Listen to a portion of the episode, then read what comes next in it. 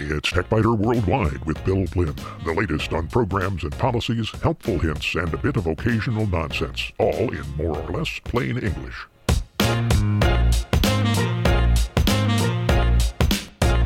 Podcast number 836 for the 16th of June 2023. This week, a VPN is essential whenever you use a mobile device with a public Wi Fi hotspot, but it can also improve privacy and security at other times. It's important to understand the trade offs, though. In short circuits, some internet crooks are stupid, and I like to make fun of them, but there's no shortage of crafty criminals we all need to be aware that they exist and to beware of their tricks. In other words, be wary. I've been trying to find some time to talk about the enhancements Adobe has added to the Creative Cloud Suite, uh, but blockbuster additions to the photography programs kept getting in the way. Today, some of the other apps take center stage. And 20 years ago, only on the website, in 2003, Nikon loaned me a digital SLR camera. I had been using digital cameras since about 1999, but they were more like point and shoot cameras than single lens reflex cameras, the ones I'd used since the 1960s. The D100 was my first extended experience with the new breed of cameras, and I was immediately sold.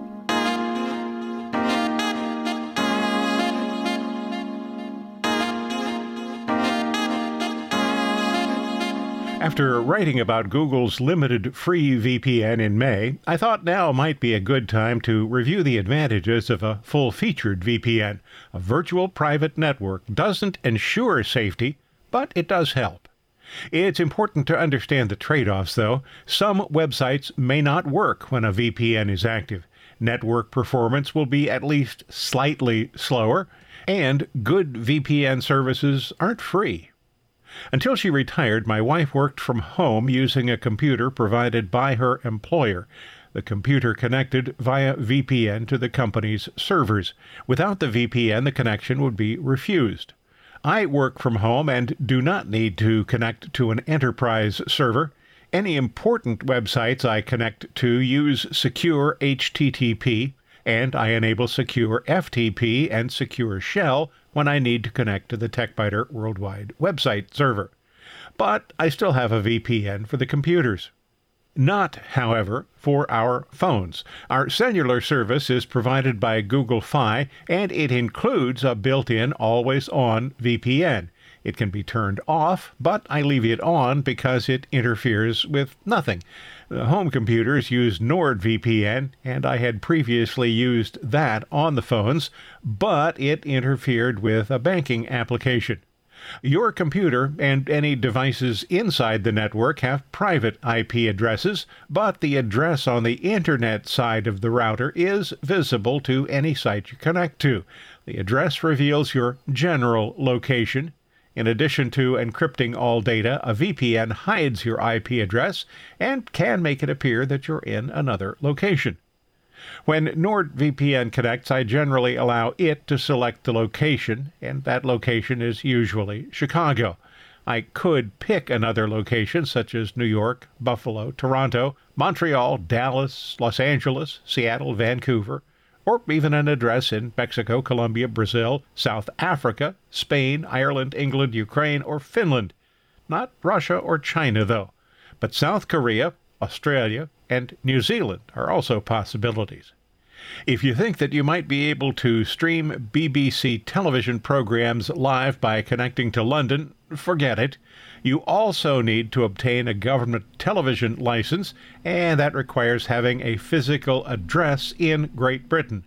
In some cases, you might be able to access streaming media from one country, even though it's not allowed in your area, but some streaming services won't function if they detect the presence of a VPN. There are other advantages your internet service provider can see what you do on the internet, and some ISPs collect information about users and sell it. Using a VPN eliminates the ability for services to do that.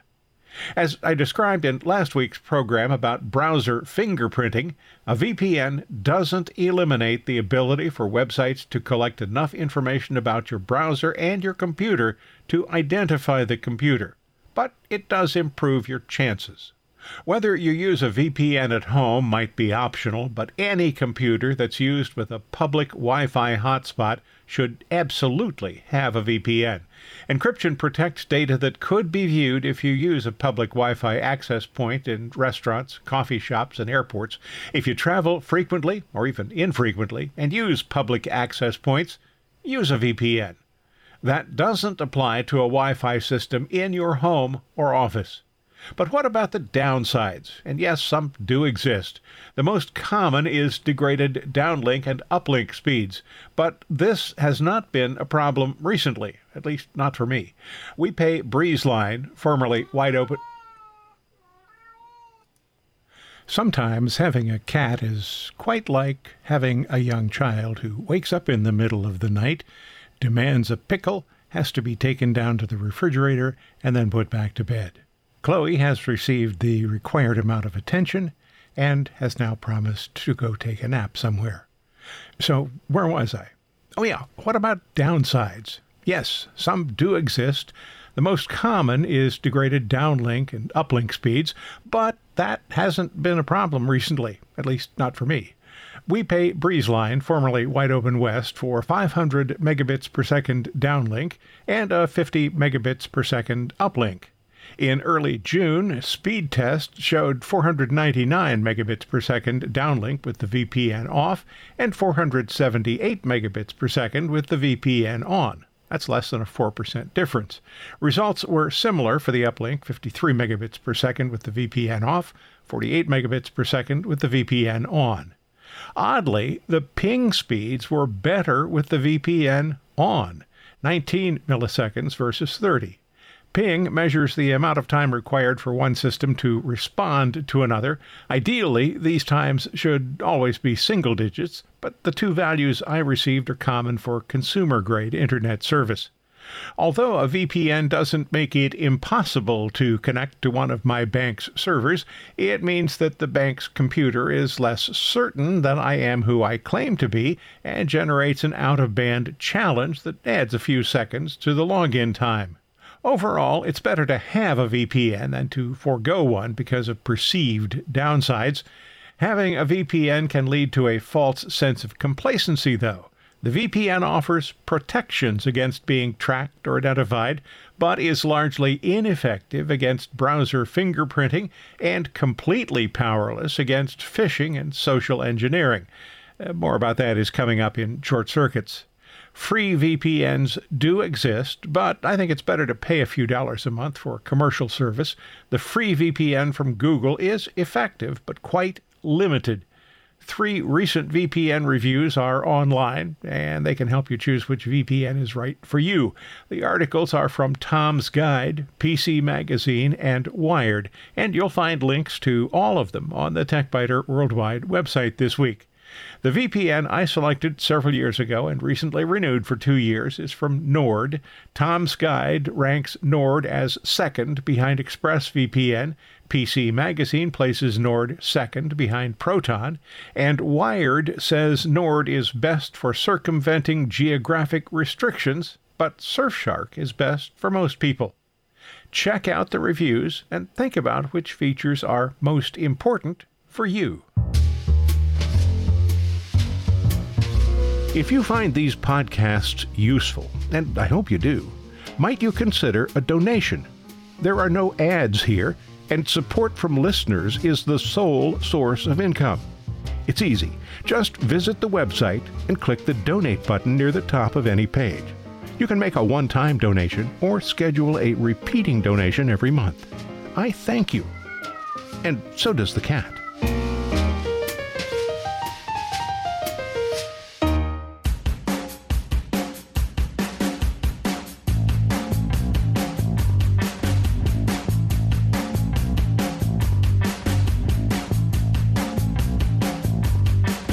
In short circuits, it's no longer the case, if it ever was true, that internet thieves are stupid. Some are, of course, and I like to laugh at the outrageously idiotic attempts, but even these fool some people despite an abundance of clues. Even careful, intelligent people can be fooled by social engineering scams. Social engineering attempts to exploit human psychology instead of finding a way to break into a building or a computer system. It's easier to fool someone into handing over sensitive data than it is to find and exploit programming errors. Criminals can masquerade as somebody from the company's IT department, a bank, or a government agency such as Social Security or the IRS. We don't need to have a degree in computer programming to thwart them, just the intelligence to spot a scam. A report from Ideal Tax shows Google search instances in early June for the phrase IRS text scam. You'll see the chart on the TechByter Worldwide website. It shows a giant spike around the 3rd of June and several smaller spikes around the end of May and on the 1st of June. This might be the result of a blast of email scam messages purporting to be from the IRS. Scam emails and phone calls claiming to be from the IRS may threaten your arrest unless you immediately pay a tax penalty, often using gift cards to transfer funds. Two huge red flags are present in that sentence. First, the IRS never threatens an arrest by email. Never. Even if you're already dealing with the IRS, they won't make a threat to arrest you by email or phone. And the key word here is never. That's a 100% indicator that the message is a scam. And second, no government agency, business, or bank will ever demand payment via gift cards. If the IRS has a question about your tax return, they start by sending a letter. The IRS will call or come to a home or business only if there is an overdue tax bill, an unfiled tax return, or for businesses' failure to make an employment tax deposit. But before anybody shows up at your doorstep, you will hear first from the IRS by mail, a real letter in a real envelope. Even if an email appears to be legitimate, examine it carefully. Don't believe the from field on an email because that can easily be spoofed. Ignore any links or telephone numbers in the email. Instead, visit the IRS government website or call the IRS number, which is available 7 a.m. to 7 p.m. local time. And you'll find a link to the IRS website on the TechByter Worldwide website. The same is true if you receive an email or a phone call from Social Security, any other state or federal agency, a bank, or a business. Don't trust the links and the phone numbers in emails. Go to the agency, bank, or business website and follow the instructions there to contact somebody. It's a lot easier and less stressful to avoid a scam than it is to recover from one.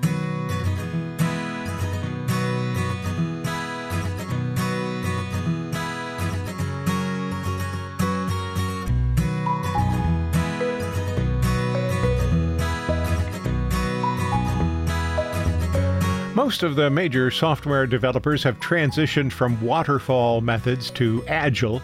The older waterfall method depended on fully designing every aspect of an application, writing the code, and then releasing it.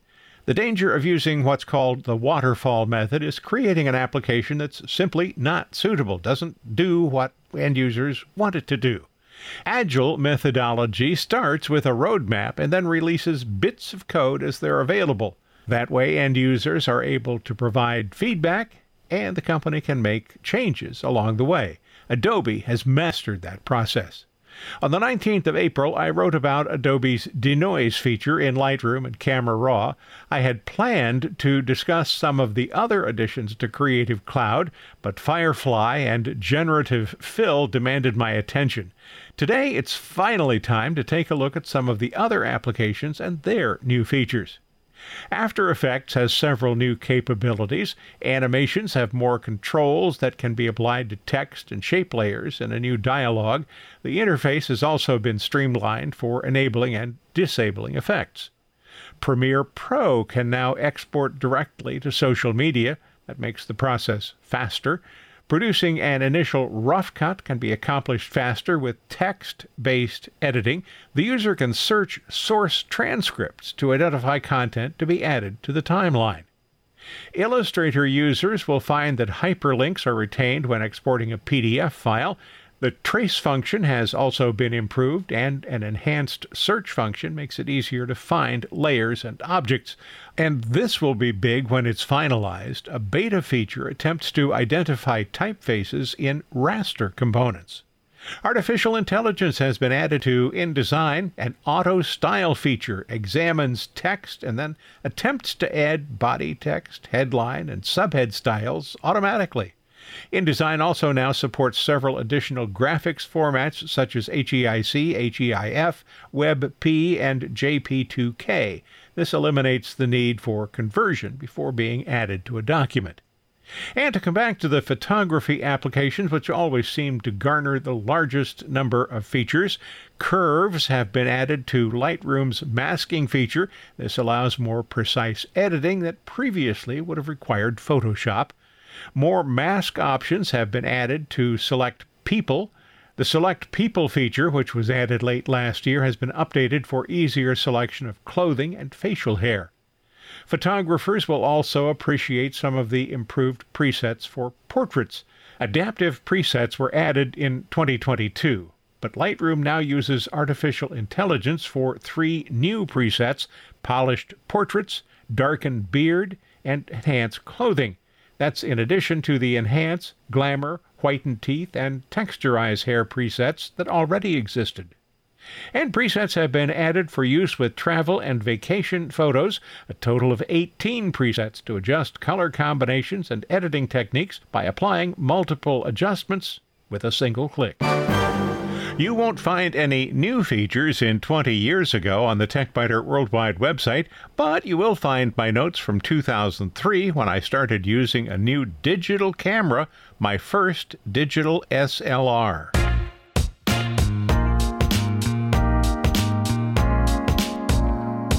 Thanks for listening to TechByter Worldwide. I'm Bill Blinn. There's more on the website, techbyter.com, and if you have a question or a comment, use the contact link you'll find there. Stop by again next week for another session.